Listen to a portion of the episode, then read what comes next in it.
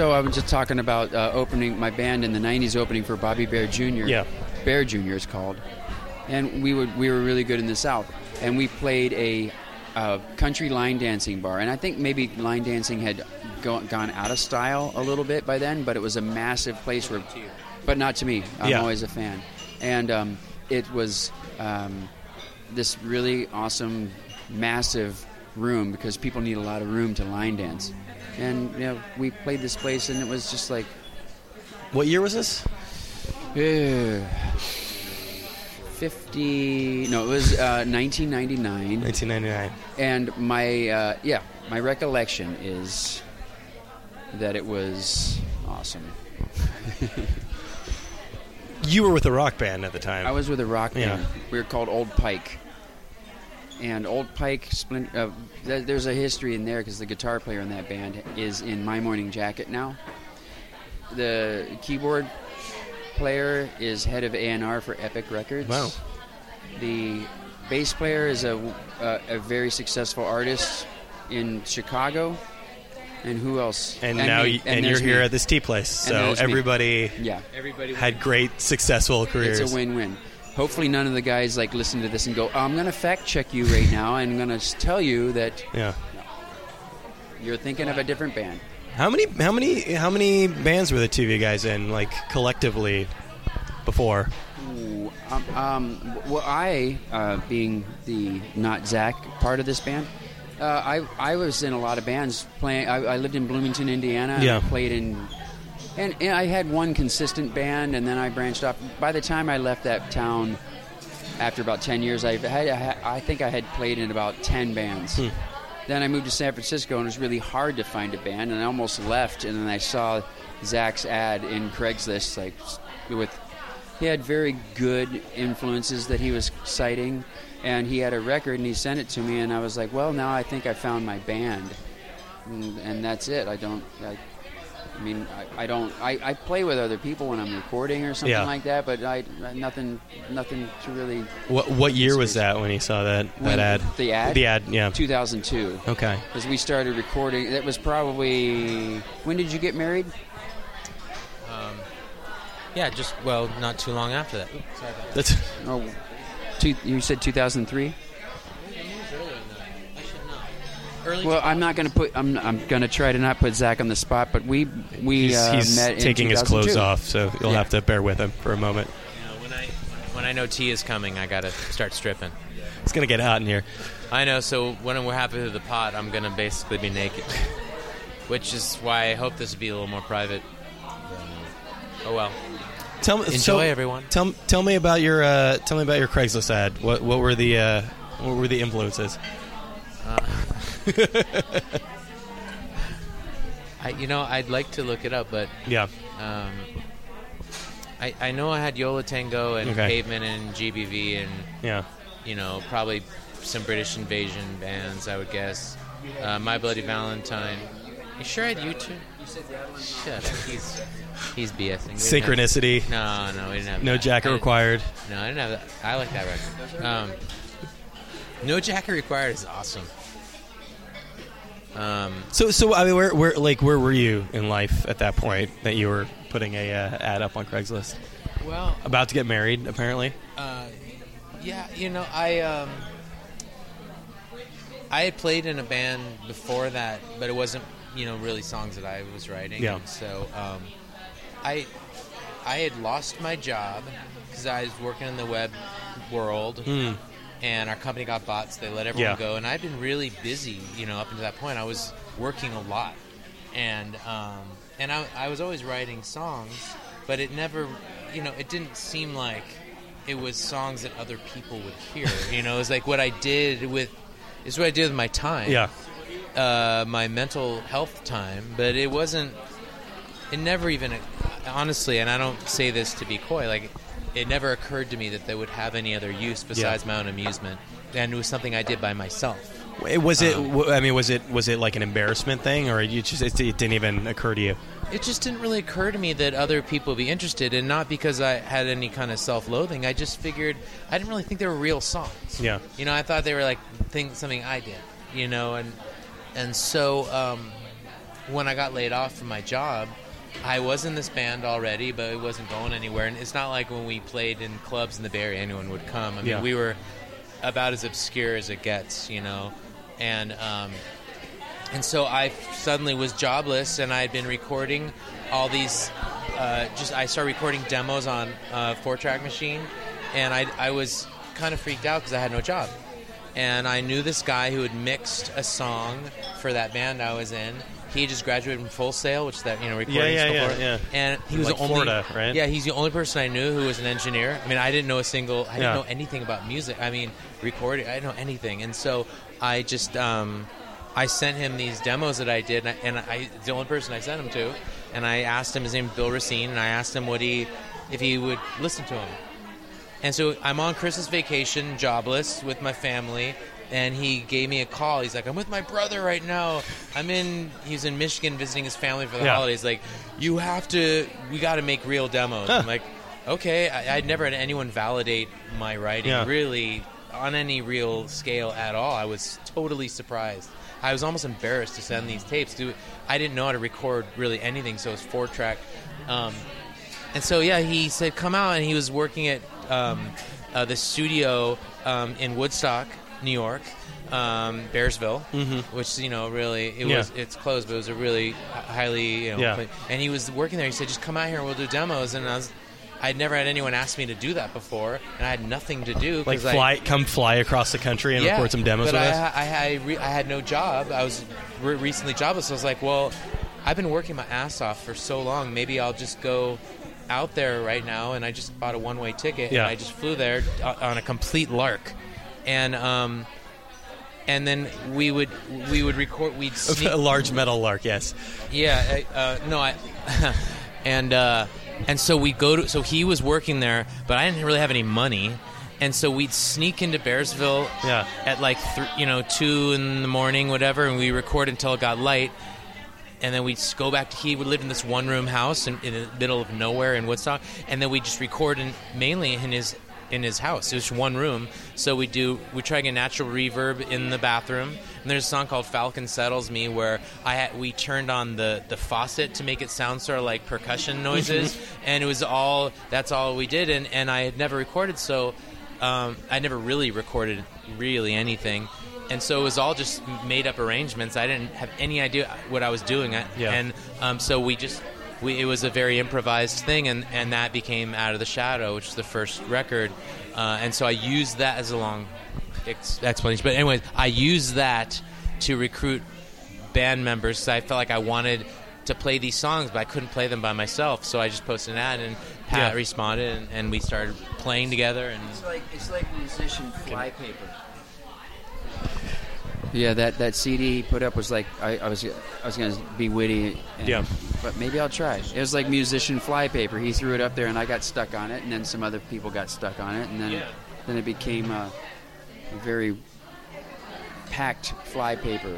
It's interesting. I mean, it sounds like you were both kind of at a. uh, Well, I mean, obviously, like at a turning point, but you know, we're we're, we're barreling towards some fairly desperate circumstances on both of your ends. yeah, you're right. In a very, very, very real way, I Yeah. was getting ready to pull up stakes and move to Austin for real. I was Yeah. ready to get out and and just. Did you move to San Francisco to play music? I moved partly to play music. I, well, I, I was a very.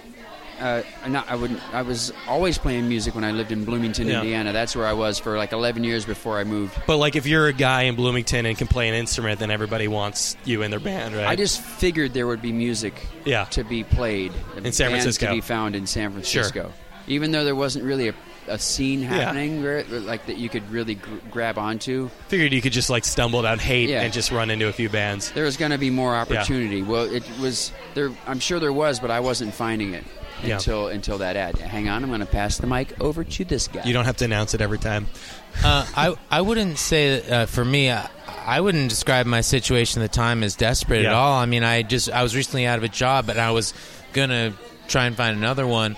Um, I mean, I remember very vividly recording music in Bill's house in Woodstock and laying on the floor in his living room and being in total disbelief because it was the first time I felt like I'd ever made anything of value in my life. Hmm. You know, it was a complete shock. I mean, I didn't expect to you know make real songs. You know, I just I, it was like all I cared about was music as a child. Yeah. You know, and all I obsessed about was music.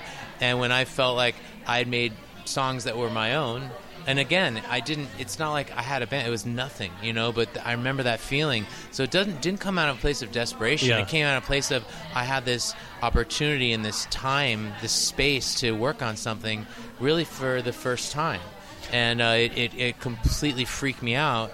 Um, and made me really excited, and I felt like for the first time in my life, I had some sort of purpose, you know.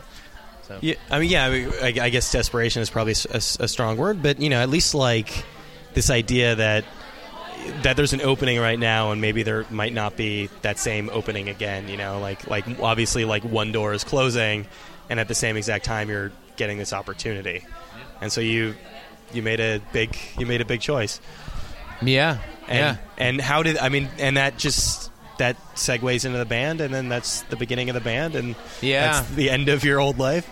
Yeah, it was so strange, and that's kind of one reason why when it it was just a recording, then it was like going to be a band, or it was, it was an album. I, Yeah. I changed my name and everything. You know, I wanted to literally change my life, Hmm. and for the first time, feel like I was living with purpose Yeah. instead of just worrying about. Um, being educated and um, you know being financially stable, which were pursuits that I, you know, that's the path I've been following, and there's nothing wrong with that. But um, the work that I was doing, I didn't get any pleasure out of Yeah. it, and I didn't even feel like I was very good at it. Um, I was good enough to get paid pretty well, but um, I didn't feel like I was good at it. I felt like I was just BSing my way into a, a fairly good job, but I, I didn't care about it, you know. Surprisingly, that's when the dot com crash happened. Right when you stopped. I working. precipitated. like boom. All Yeah. of a sudden, there was available available apartments in San Francisco for artists. and Yeah. others. Not anymore. there, th- there was no. I mean, did did you go back? Was there a point when you, you went back and, and had a job again, or was it just immediately into being a rock band? No, uh, no, it you know, because when we started, w- it's not like we were traveling. I mean, we Yeah. we were just like practicing and playing, and then we started getting some gigs locally, um, and so it it was a while. I mean, I had to. I did get other work, and I eventually had to quit because we were touring. Like I couldn't hold on to a job because I was just gone all the time. But um, so I did. Uh, excuse me. I worked for my friend's design company. I did some work Yeah. on the side, but it, um, my mental state had changed where I was doing it. But I You're already knew. I, I was checked. I already knew that I found I, f- I had a new self, and so um, I did it, and I was effective, you know. But um, I finally just couldn't keep continuing. I mean, it sounds like you were consciously transitioning, where you like you weren't driving the stakes in too hard, so that at some point you could just kind of lift up and go and, and, and start that new life. Like you would, you didn't. You didn't actively go pursue, uh, you know, like a full time job, so that transition would have been as hard. Yeah, well, that is true. But I will say, when the band started, Yeah, um, I it's not like I thought we were gonna get signed by a label.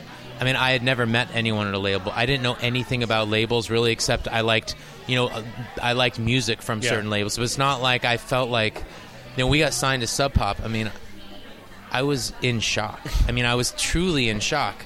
I mean, I we didn't send, the, you know, someone sent their hmm. them our stuff, and when they contacted us, I kind of thought it was a joke, you know. And they said they want and they want to sign. I, I just it was so beyond anything I ever would have thought, and so it's just not. It wasn't my headspace, and um, it was just it was. There was like two years where I think Yeah. I was in shock.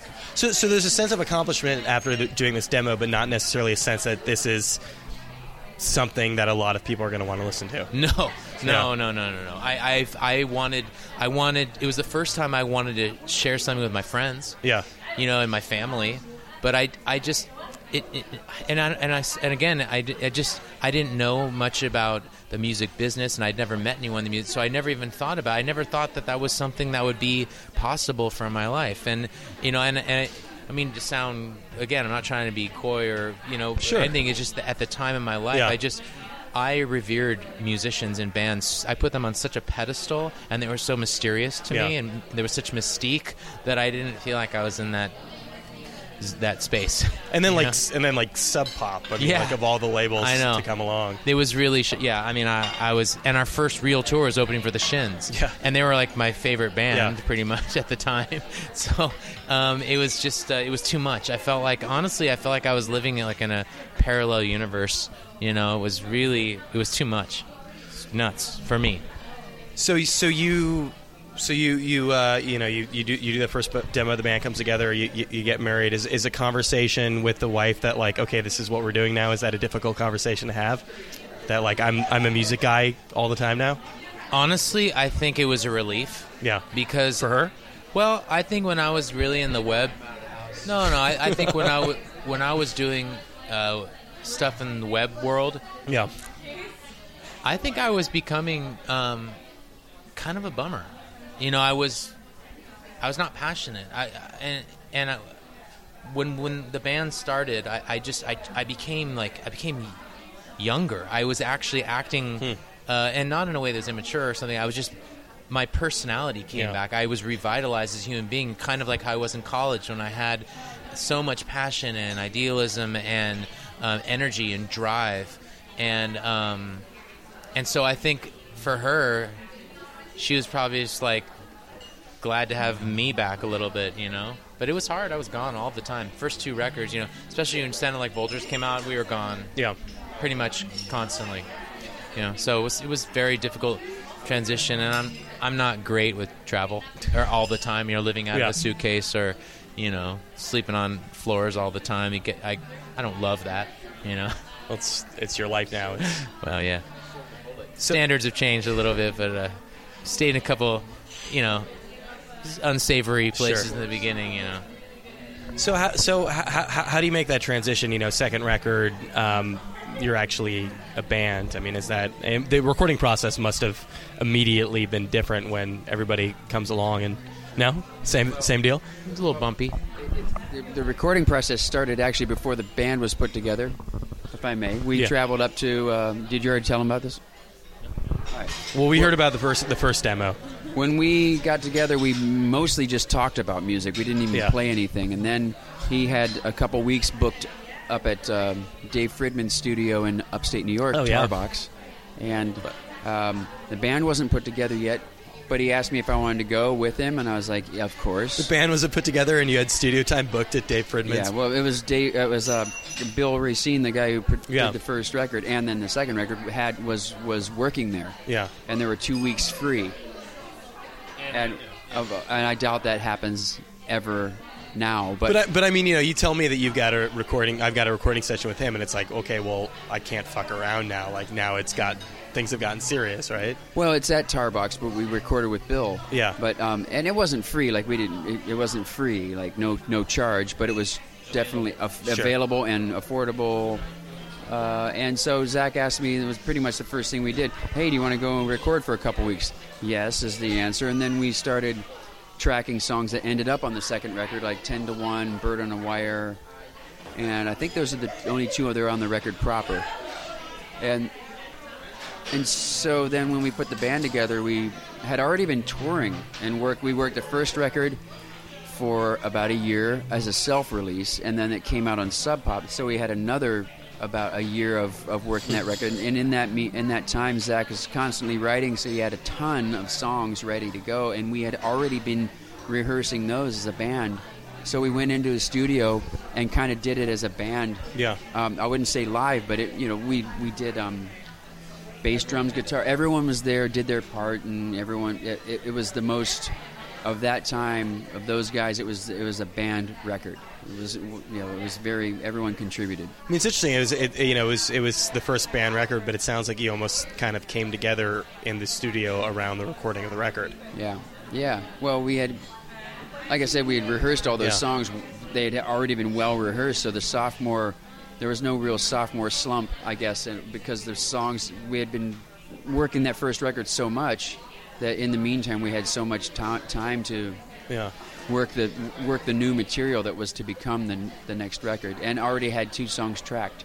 I mean, it, it sounds like it's it's important for you guys to mix it up a little bit in the studio from record to record, right? To keep things fresh. I would say, yeah. I mean, this time this time around we really mixed it up because we did our own thing at our own studio. Well, you kind of went back to square one in a sense, right? I mean, isn't this? It sounds like like spiritually, this is probably the closest to that demo recording. I would agree, and Zach would agree too. I'm sure he's sitting next to me, he's shaking his head. So, uh, but yeah, because there was, mm, well, we were self-producing, but so there really wasn't anyone else. Yeah. But when Zach did the first record, he had an outside opinion. He had Bill, so, but But he, I mean, he literally probably couldn't. You, you, you didn't really have the means to record your own record early on. you had no idea what you were doing. No, well, I did. Um, I did a, a little bit of overdubbing on Yeah. the first record after we did. You know, me and Bill did the tracking, but it was I did it on ADAT, which I'm Yeah. using more, and it was it was not high quality.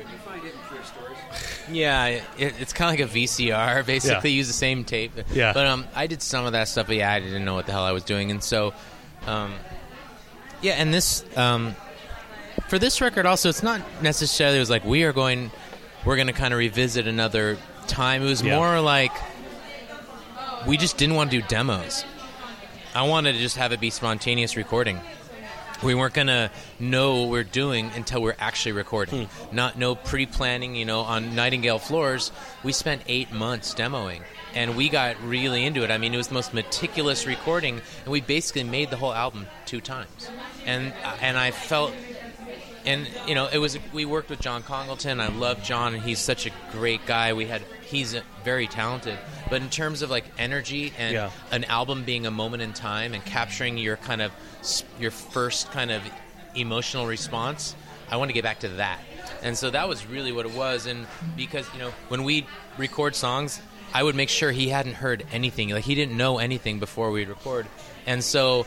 I liked that. I wanted it to be more like gut reaction to stuff and, and having be more raw. I feel like we've overproduced our records. The past few records, um, well, last two anyway, felt overdone to me and over over planned, overproduced, over over mixed, over pro- just too much. Just in, like in like in like with with distance between you and them, or or just the the as you were the, through the process of actually doing it. The process of just like Yeah. making things also too uh, too perfect or too you know ironing out stuff that Yeah. you know leave, not not letting a lot of the mistakes and first response Yeah. to things happen you know letting my voice be crappy a lot you know instead of like make me doing more takes than I need to do or more takes of guitar or you know, we had some songs on this record where there's a song called "Curious Me" and the outro of the guitars. We um, we purposely I did um, two takes, and I purposely left put both of them in because I wanted to sound like Exile Main Street, where Yeah. it's like there's so much slop all over Yeah. the record, and that's what's so endearing about it is that like they, they it's you feel the looseness, Yeah. And I wanted to feel like I was Oh, bending notes a little bit, but you know I wanted to feel like and we when um, it was sent to get mixed, they pulled one out. I was like, no, no, no, no. Yeah. The point is that they're you hear the errors. You hear that like it's two people smoking cigarettes, you know, and their bell bottoms and just letting themselves play music, you know. So um, that's what I want on our recordings now. So you know, it's more fun. Well, we're in it. We're in an era where you can fix everything. You can fix Yeah. everything beyond beyond belief. You Well, can- it's can- not even just that. where you can have one drum, one kick drum hit, and one snare drum hit, and then make a whole. Have you talked Have you talked to Vanderslice about this? Because I had that conversation with him. Like Oh. he's he's very passionate about this about about overmixing kick drums. Oh, I'm sure he is. I, I, we, we know him really well, Yeah. and I haven't had that specific conversation with him, but I bet I could if I called him right but now. just about but because like you know like of all of the uh, you know obviously he's got his issues with like Pro Tools and and computer recording, but he, but we, we were talking about we had him on the show. We were talking about it, and he said that his main issue with it is just that like you end up just sitting there working on that same like yeah that kick drum sound over and over again and over polishing it and the fact that you can just sit at the computer and play with the levels all day you end up doing that and that just kind of takes every bit, bit of character out of Well, it be- Yes. Yes, and to be fair to the process, we use Pro Tools. Yeah. Because we have to. We don't have enough money to have tape machines. No, uh, if we did, we would. And we do have some tape capability, but a lot of times what we'll do in the drum world um, is is um, maybe I'll maybe I will piece together a drum part, but then when I get it done, I'll go play it because we we didn't Yeah. play these songs, but like Zach said, it was all completely like n- here's a brand new thing, and not, it's hard to develop when you're developing in the studio and you're recording the record and it's the final product. Um, and a lot of times I would uh, make a, do a lot of takes of drums, put together a part, and then go and re-record the drums as a solid part rather than like keep a comped drum track. Sometimes I kept those comped drum the, the you know the whole I would put it all together, Frankenstein it, keep it. Yeah. Well, we were we're um we've been in Philly with St. Brian McTeer studio, and we were just having a conversation about this with him about this yesterday. Yeah. Is that there's a kind of sameness happening in recording right now because there's these tools that are ubiquitous, whether Sure. it's certain kinds of synths or certain kinds of plugins or certain kinds of recording techniques. Or auto tune. Or oh, yeah, in, in a, yeah, ex- yeah. But um, certain plugins, like we're talking one called Sound Toys. There's a lot that um, have these incredible sounds. But the problem is, is if everyone's using the exact same Yeah. incredible sounds, then you have a uniformity, and I'm not really interested. I, that doesn't excite me, you know. And so we'd rather do stuff in our own way and use our own stuff, and you know. And I, Meaning, meaning spend time, and when you spend time and you're, spending it at a studio, you're spending a lot of money. We could afford to spend time, which is what you need as an artist. You need, or, or a musician, whichever one, artist, musician. Oh, you need time, and mm-hmm. we have it because we have a studio. We only pay our monthly rent, which is way less than paying six hundred dollars for a studio, and then another four hundred for a producer or whatever it becomes. It's, it, it, the, the price tag goes up really fast. So we, we kind of cut corners and did it ourselves, which meant we got to spend as much time as we wanted and have fun and explore every possible thing we could at the time. So wait, so what what was the what was the studio setup like? Where where where, where did you do it? We we have a space in Oakland that has served as our rehearsal space, Like a for warehouse, probably about ten years.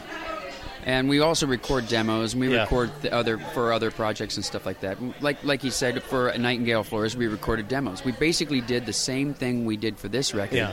except we went ahead and had someone else re-record it. And um, even John said, "Do you want me to just mix these demos, or should we re-record?"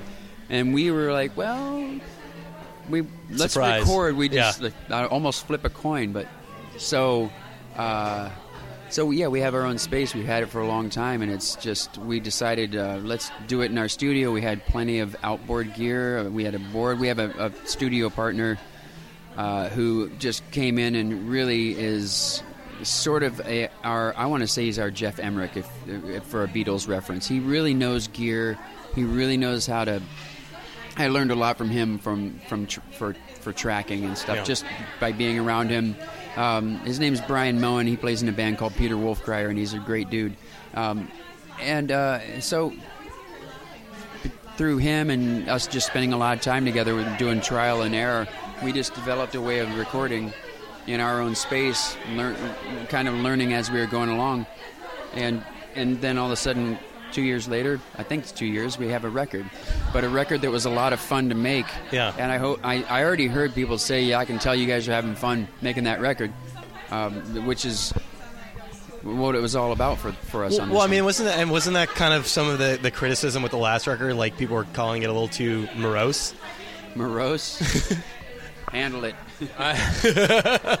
well, you know, I, I don't, I, I don't, I, I try to not. Our publicist is here, but I try not to read a lot of the That's- review stuff. But Sure. you know, the fact is, is that when we were, um, when I was writing the record and we were um, doing our demos, my dad was dying of cancer, and I was, I was in a bad place. Yeah. I was morose. I was desperately sad, and it was, it was, you know, it was a very hard time in my life, and so this music reflected that, and I, I didn't feel up. You know, I, I was, Sure. I was in a place where I was wondering about, you know, I had a lot of questions about life and meaning, and um, so you know, maybe it is a hard listen for some people, but I will say that if I if I didn't have those guys to be working with during that time, I, I would have I would have probably been in a much much more desperate situation. So it was really um, I get joy when I hear those songs now because Hmm. I feel like it lifted me out of a much more you know difficult place. So, you know. I, I'm just won- you know I'm wondering if you know part of why you know you opted for this technique with the new record is like okay well let's let's do something a little more spontaneous you know like let's Yeah. just kind of like like feed off of the energy in the room a little bit more Yeah, and we realize you know it's it's funny you know when we practice as a band or when we're monkeying around in the studio, um, we do some kind of like some kind of kooky stuff. We have a Yeah. lot of like odd uh, instruments and whatnot, and we always say like you know we should we should do this when we record. And we Yeah, some yeah. of our more spontaneous instincts, I think we tend to uh, limit. And this time around, I think we just decided like.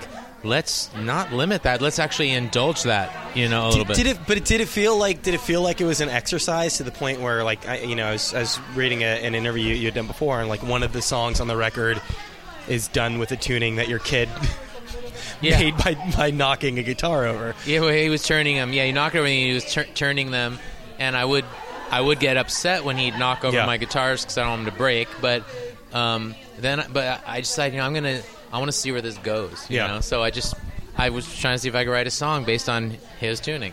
It's funny though, sort of like it's spo- it's spontaneity as exercise. The point Yeah. where you're like, I mean, you guys were were you guys like checking yourselves when you weren't being spontaneous enough around something? No, and it wasn't that conscious. But like, there was this one moment, and there was a song that I, we haven't really. It's not on the record, but I'm hoping we do release it. There's a song called Woody, and I. I was like heading to the studio. and My sister sent me this article, this crazy article about this administrator. Uh, I think no, I think it's the principal at this very elite Yeah. private school in our area in the in in the Bay Area. Yeah. And he was found in a motel with this hooker, and he was doing all these drugs and all this stuff, and like he was the ultimate kind of hypocrite. Whatever. The the Sure. article was striking. Yeah. You know, and and I went to the studio and I told myself I'm writing a complete song based on how insane this article is, and I wrote. And I, I actually, is the first time I started the lyrics first, which I never do that. And um, I wrote the whole thing then, and so that was very that was instant reaction, you know. And I was kind of excited. I wanted to record it, you know. So hopefully that'll see the light of day at some point. I like that. So so so again, so ta so take me through this process again. So you're so you're the, you- you're in the studio and this is you've never heard the songs before. You listen through it once and then go from there. What I would do is I Zach would come. Zach, did I say Zach? Yeah, yeah. Zach would come through. Freudian. I'd say, I'd say, okay, just play. I'd get a, a click track going. I'd Yeah. say, just play the song, and I would basically get a, a time, a tempo together, put that down. Then I'd record what he was playing, and then maybe put a few more things on. Put a scratch vocal on, so we'd have guitar and vocal, and then maybe like that would be it for the day. And then we'd come back, and I, I'd do dr- put some drums down. Sometimes a lot of the song was formulated, was was recorded before drums went down. So it also gave me a little bit of time to learn the song. But as Zach, Zach was learning it, but like Yeah. he, he would, uh, Zach would And I actually wrote the bridge to Endless Supply when we were recording it. You know that? I did not know that. Bridge, and then we're recording. I'm like, man, this Mm. song needs, needs something. So when we were taking a break, I wrote the bridge. I just had the microphone in my face because I was just looking at Zach, and he said some a bunch of stuff about how he just wrote it when like somebody went to the bathroom or something. Anyway, that, that's just how. Uh, what was I gonna? Where were we about? How we would ar- arrange. it. I mean, you know, I hesitate, I hesitate to use the word, especially you guys being from San Francisco, but you were jamming, right? I mean, it was a yeah. Completely. It was completely. And what we'd find, I'd often, a lot of times we do a guitar, a synth, or something. But I always thought that was like placeholder stuff, just so we get a rhythmic sense Yeah. of the song and a and a scratch. And then I felt like once we had a rhythmic sense and a scratch vocal, then I would try and get into like, well, what is this song really going to sound like? And then Pat is so good at uh, indulging um, sonic. Uh, yeah, yeah. Well, it's it just kind of experimentation where Yeah. we'd if a piano sounded lame, he'd be like, "Well, don't let go. What if we have slap delay on that? Does it sound cooler to you?" You know, we just try things and commit effects to tape to just try and see like, is this a song or is this just an idea or what the hell is this? Um, but I really like the idea that I could go to Pat with a song knowing that I wasn't even sure if it was a fragment or if Yeah. it was a song, and we'd still work on it. Instead of, you know, in the past, maybe I'd wait till everything was really, really like it was fully structured, all the lyrics, everything very complete. But this time I felt like, well, I wanted to not be totally complete and let the process make it complete. How know? many how many songs or fragments did you have at the beginning? Like how many did you bring to the band? Um, well, I had more than I brought. You know, I, I would just and I actually I would just look at my notes and I just feel like I want to try this one today. But Yeah. we, we ended up we tracked. You know, we we I, we thought it was gonna be a double album, so we, we did a lot of Yeah. songs, and uh, we ended up releasing it as a single album. So it has twenty plus songs, but there was probably like like maybe fifty I was thinking Huh. about that I, you know, and so How like like what what what is what's kind of the bare minimum for you for like a thing that you would bring to the band? like a, amount of song? No, uh, uh, like like a piece of a song. Like how much are we talking? Honestly, it's more. It's Like here's a melody or no, it's more like what uh, what uh, sound do I want to chase? Like Huh. what do where am I? Where do I feel like uh, in my head I'm really what am I excited about right now? today? Or Yeah. or what's a melody? Whether you know what's a melody that keeps coming back to my Yeah. head that I want to explore because I feel like it could be something exciting, or I keep or it feels catchy in my mind, and I want Pat. To, I want to see if Pat likes it. does it get? I mean, does it get back to that that orig- that idea we were talking about before about like the Craigslist ad of like, all right, today's like Yo La Tengo Day. Is it that? No, No. It's, it's not really like band. It's more like because I don't feel sophisticated enough to be a mimic, you know. Yeah. Uh, and every whenever I have tried that, especially with vocals, I always fail. Whenever I try to sound like someone else, when I've in my mind tried to, I always feel like. I end up feeling really bad about it because I feel like I can't measure up to the Yeah. person I'm trying to sound like, whoever it is. So That, well, that's why karaoke always sounds so bad because you try to emulate Bruce Yeah. Springsteen's voice. Yeah, and and you're you have enough so, social lubricant in you to do it. So, um, I mean, also to be fair, most people can't sing, which also True, they- makes they just have to find their voice, their pitch. like sometimes you go to karaoke, they're playing it like you're Yeah. going to sing uh, "Don't Stop Believing." Well, most of us can't sing that high. Just if you can change the pitch, I bet you could nail it. You know, if you well, could, I, yeah. I mean, you, you don't stop believing. That's it. You're right. I can sing now. but you, you, you know, you, you brought you brought the guy from Geographer on, Yeah, you know, and that I mean that, that seems like a that seems like an instance where, um, you just kind of gave in, and realized you couldn't do it, but. Up until now, it's uh, you know you, you, you, you get these ideas in your head, and the, the band is, ends up being kind of, in a way, defined by those constraints, right? It, like, obviously, it'd be great to sound like the Beatles, but again, the band ends up being sort of the But wait, let me. The thing about Mike, though, I will say, it wasn't like we're like, oh, we failed here. We need to bring in a ringer. Sure. It wasn't like we were actually doing a Bowie song. yeah and we did want him to sing on that. We thought he, he would sound really nice. Yeah. And when we was there, me and Pat are like, I wonder if he should harmonize on some other Yeah. stuff while he's here. I mean, that's really how that ended up working. I thought there were I thought there were like notes you couldn't hit. So well, that is on board. true. that is true because. I was like, imagine, imagine if someone singing high could do that, you know. But it was, I think it was him singing on the album was like an afterthought to the Bowie song. so funny. So yeah, it just worked out well that he was there for the other one. I want to go back. To, Yeah, to the we've- Beatles. We've never like gone into the studio and said, "Let's write it. Let's make a song sound like this." Sure. Songs. A lot of times it'll just start sounding like something. Yeah. Like uh, what is the one that ends with da, da, da, da, da, boom. Yeah, it sounds like yeah, that's Curious Me. Curious Me, that Why song. Don't we do it in the road? Yeah, it had that. Why don't we do? That was that. Why don't we do it in the road kind of thing, or or something off of like McCartney's first record. Well, once that sound just started happening, and for me, for drums, it was like I put a towel over the snare, and I Yeah. had a particular thing going, and it sounded like that. So it made me play like that, which was very sparse, basically kick and snare, nothing else, and that informed that song. But I would never have dreamed of going that way unless when we started out recording it, it just happened. That's, there was never a, a true plan for a lot of the songs. That, like like we've been saying, it just kind of happened. And, and also, I will add that sometimes it's like not necessarily like let's sound like this band today, but it's more like this instrument. Yeah. Like we had this one song again that didn't make the record that I'm hoping we can release at some point soon. It's called Honeybee, and I felt like I'm getting I- really excited about this B sides record. Oh, we're, well, there's some. Well, we had a song called Honeybee, and I felt like the acoustic guitars were gonna like. The acoustic guitars were going to sound like traveling Wilburys, but it was the gu- guitar, not the rest of the song, but like those acoustics. Yeah. We, I remember I sat in this ISO booth that actually Pat made out of like these closet doors, and I was. I have a picture of it actually. I'm surrounded by fully surrounded by acoustic guitars, and I wanted to play every single one and have like a Jeff Lynne treatment for just the acoustic guitars, but it had that chugging sound, and then we had added some tape delay to it, whatever. on that when you started uh, when he started doing it, I was like, okay, this sounds like that song.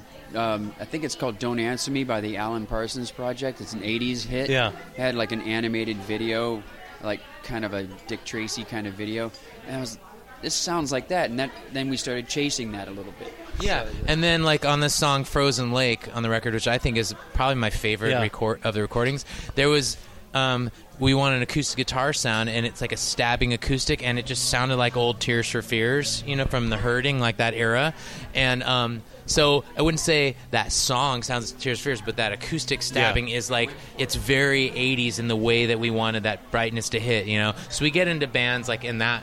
That's how they kind of Sure. infect the music, you know. So it's piecemeal infection, you know. I think. I, I, I, got the I, I got the sense and, and, and you know maybe I'm a little little off but like you know particularly like you as a songwriter that you uh, you know maybe maybe your natural state has been to kind of write like tight pop songs and that part of like going into the studio is kind of fucking it up a little bit like kind of like kind of making it a little weird in the process Well, it, it's possible. I mean, I, I, I don't really know. I mean, sometimes a song seems weird to me, um, and then once it becomes a real song, it seems less weird. or Yeah. something. So I don't really know. I mean, I don't. I don't feel like my. I actually feel like. Um, I need to trim the fat more on certain kinds of songs where I'll indulge a pre-chorus Yeah. too long or something. But I've been On this record, yeah, and, and quite quite frankly, you know, a lot of the music I've actually been listening to lately is dismantling structure more. You know, a lot of modern hip hop records, or mm-hmm. even like the last John Cale record. I, I've been drawn and wanting, trying, wanting to get into the idea of actually abandoning structure a little bit more. You know, Is you that know, something though? I mean, is something like that something you could do within the confines of this band? Yeah, Of just going completely in in one different direction, or do you feel like you're tethered to something? You know, whether it be like past records or a sound or like you know fans' perception of what you do. I don't feel tethered to anything. You know, I, I, I really don't. Yeah. I mean, I don't. I. I don't feel a responsibility to adhere to some kind of map or that you know people who like our music will be outraged. I think they were so you know we lost Yeah. so many people with Permalight that it's like it doesn't and and including ourselves for a while there. You know, so Like the people who are on board are on board. or or new people. Like Yeah. I think if anyone, pe- people who like the new record, they're they're gonna like it, and and I, I think it insults people to try to replicate stuff, and I, I get so sick of that in bands, and and and so um, I mean honestly, I've been thinking about our next album, and I feel like. The two directions it could go in are so polar opposite in my mind of where they could go that I know, and I'm think it's so funny to me that it could it could be wildly different. And I, Yeah. and I don't know, and I don't want to know yet because we have so much like touring to do. But in my mind, I'm excited because it could be re- really different for us. You know? the challenge would be the challenge would be for us to go wildly difficult. I mean, uh, different because um, there is something that you do. I think the, the way, the, like the way you write, the way I play, the way we approach songs. There is something that if, if we make another record like we did this one, there's going to be a very similar thread. There's, it's really hard to get outside of what you gravitate toward. Uh, I think what one gravitates toward, and um, um, I don't know. Remains to be seen. I will say this though: there is a song called "What Is Left to Solve" on the record, completely an island on the re- on that on the record because every other song sort of has a very kind of similar vibe. That one seems more like electronic and dancey, and it's more like how Permalight was was supposed to be. I think Yeah. the way we were gonna. So that one's actually that song is a throwback to Permalight Permalight demos anyway. Yeah, and and I'll also say, I mean, I feel like the process and and the you know all those things are kind of important to us in this esoteric way of how we work. But honestly, I feel like all we can really do is if people if if the songs are interesting and and and really reveal us and all our you know messed up Yeah. glory Yeah. um, that it doesn't matter if it's a song is a song if it's a great song Sure. then that's all I really care about and and um and all I want to do is I want to embrace the spontaneity. I, as long as we're in that vibe Yeah. where we're going with that that feeling of excitement and we're into it, then I feel like you know we could there that you know the direction of the next record could be really fun. You know, as long as it's fun and we're thrilled, that's all I. Uh, Uh, speaking of the spontaneity, there's there's so, so many times on this record where uh, maybe we took a little break from the studio, and it was really truly my one time of, of kind of going in and go by myself. Maybe I'll try putting bass on it. It's not here yet. I don't know if I want. And I would go, "Hey Zach, check this out. I I know we're probably going to redo it, but and then he would more often than not. Just, that sounds great. Let's keep it. Yeah. And we we started working this way where we would rec- I, would record when he wasn't there and I felt fully free to do that and he actually like was very um, accommodating in that respect of like like you know giving me the, the, the room to, to really explore and to, to mess with songs in a way that I never did before where it was mostly I just did drums and so um, that was that was really cool. Like I, I there was one song the um, but uh, I, I I'm always like having a hard time with names. The one uh, the one that the, I brought to the bachelor party and oh sorry sorry ladies and gentlemen, curious me.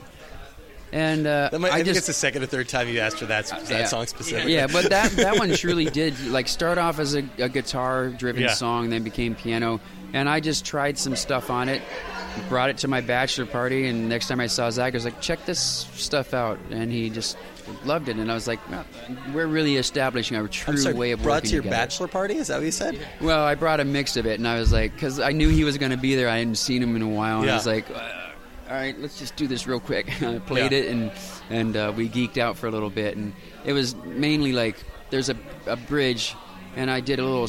I just grabbed a book off the shelf and read a passage.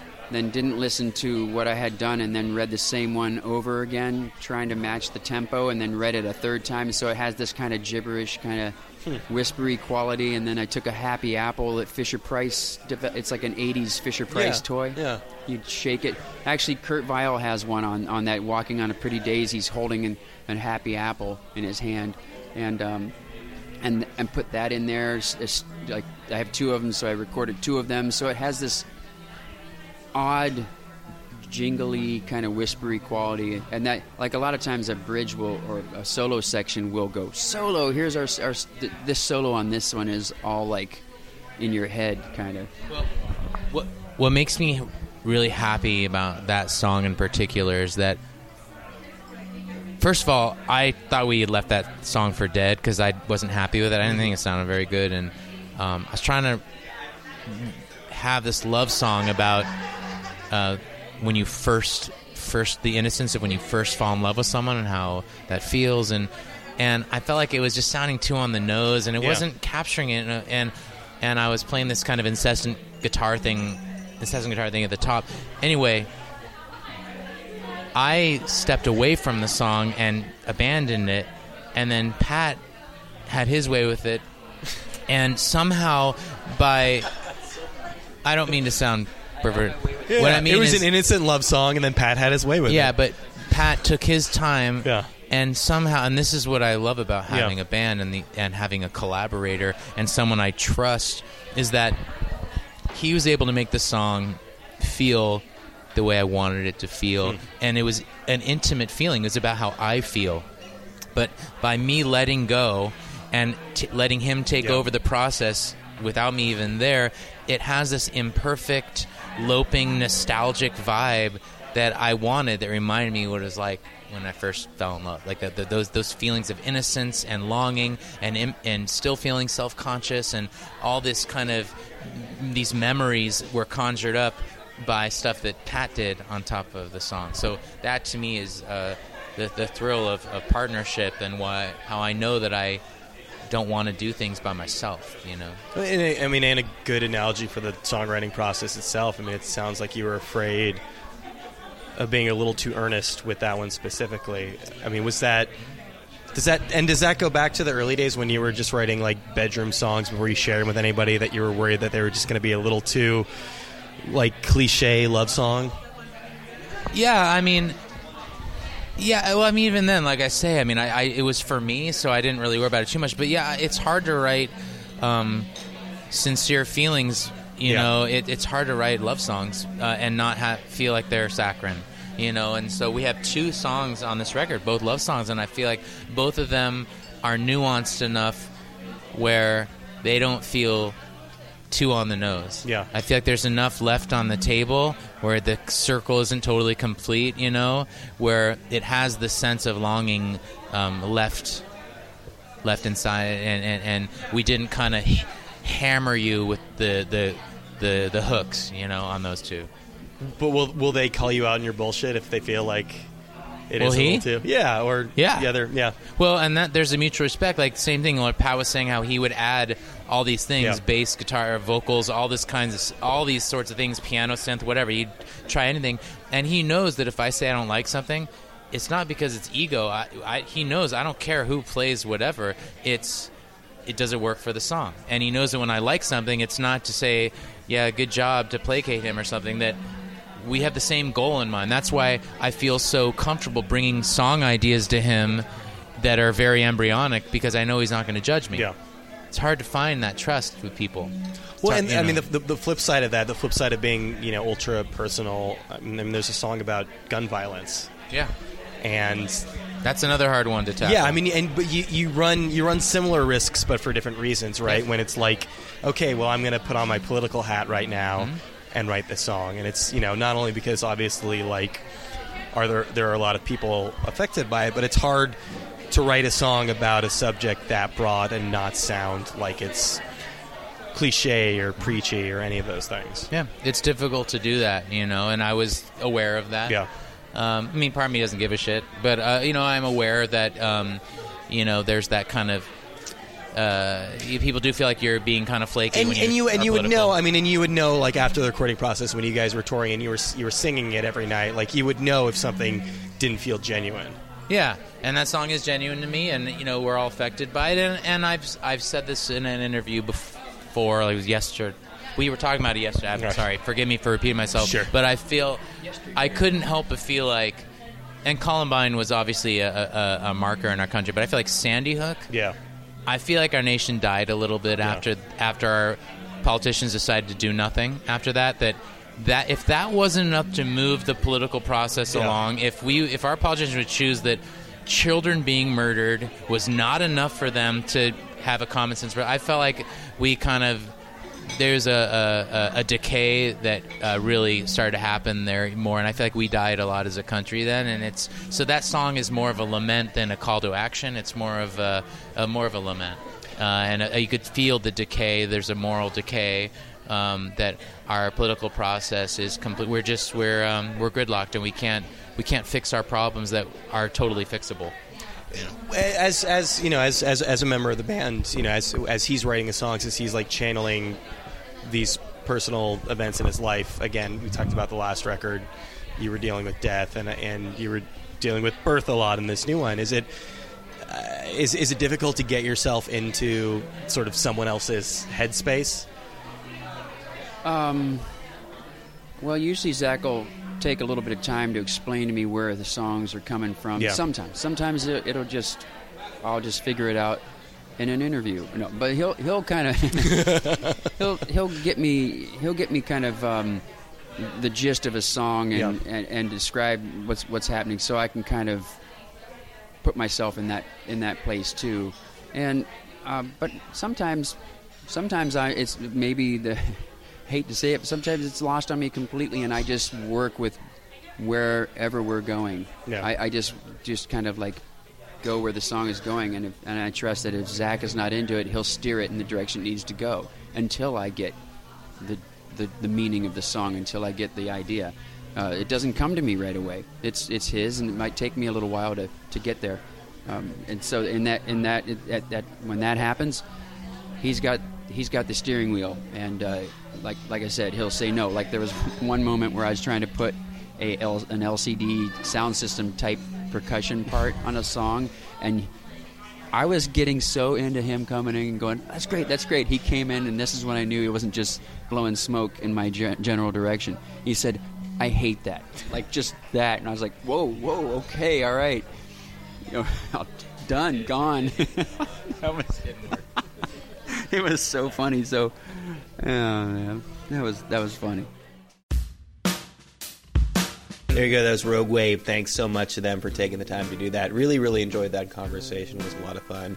Um, I, you know, I know the band. I, I know their music. You know, I've, I've, I've, been listening to them over the years, but knew very uh, little about them on a, a, personal front. So, very, very fascinating conversation. Getting. Uh, getting some insight into that. Thanks to them for taking the time to do that. Thanks to Jacqueline for helping set that up. They've got a new album. It's out uh, right now, uh, out as of April. It's called Delusions of Grand Fur on Easy Sound Recording Company. Uh, certainly check that out. It's um, it's kind of a return to form in a lot of ways. You know, we talked about this this quite a bit, but they uh, got a little, you know, a little. Um, little dark there for a little while. They were, you know, going through some, some personal stuff, put out uh, kind of a darker record, and this is uh, a, a, lot lighter and, and, breezier in a lot of ways, but still very, very interesting. I recommend recommend checking that out. Uh, thanks to uh, thanks to Brian as always for editing the show together. Thanks to all of you for listening to the show. If you liked what you heard, please rate us over at iTunes. Um, also, you know, we're asking if everybody could help uh, pitch in a little money to our, our, our Patreon. That would help out very much. Uh, we uh, you know we're not running ads on the show right now. Uh, but obviously, things cost money. It costs money to host a podcast. It costs money to uh, pay Brian to do the job that he does editing the thing together. So you know, if you've got uh, got a buck or two that you can lend us, uh, please go to our Tumblr. It's riylcast.tumblr.com, and you can find out the information about donating over there. Uh, if you got any feedback, it's riylcast at gmail.com. Uh, like us on Facebook. It's about all I got. Uh, lots of good episodes lined up. Done uh, done three interviews this week alone. So uh, so stick around because we will be back just about this time next week with another episode of RIYL.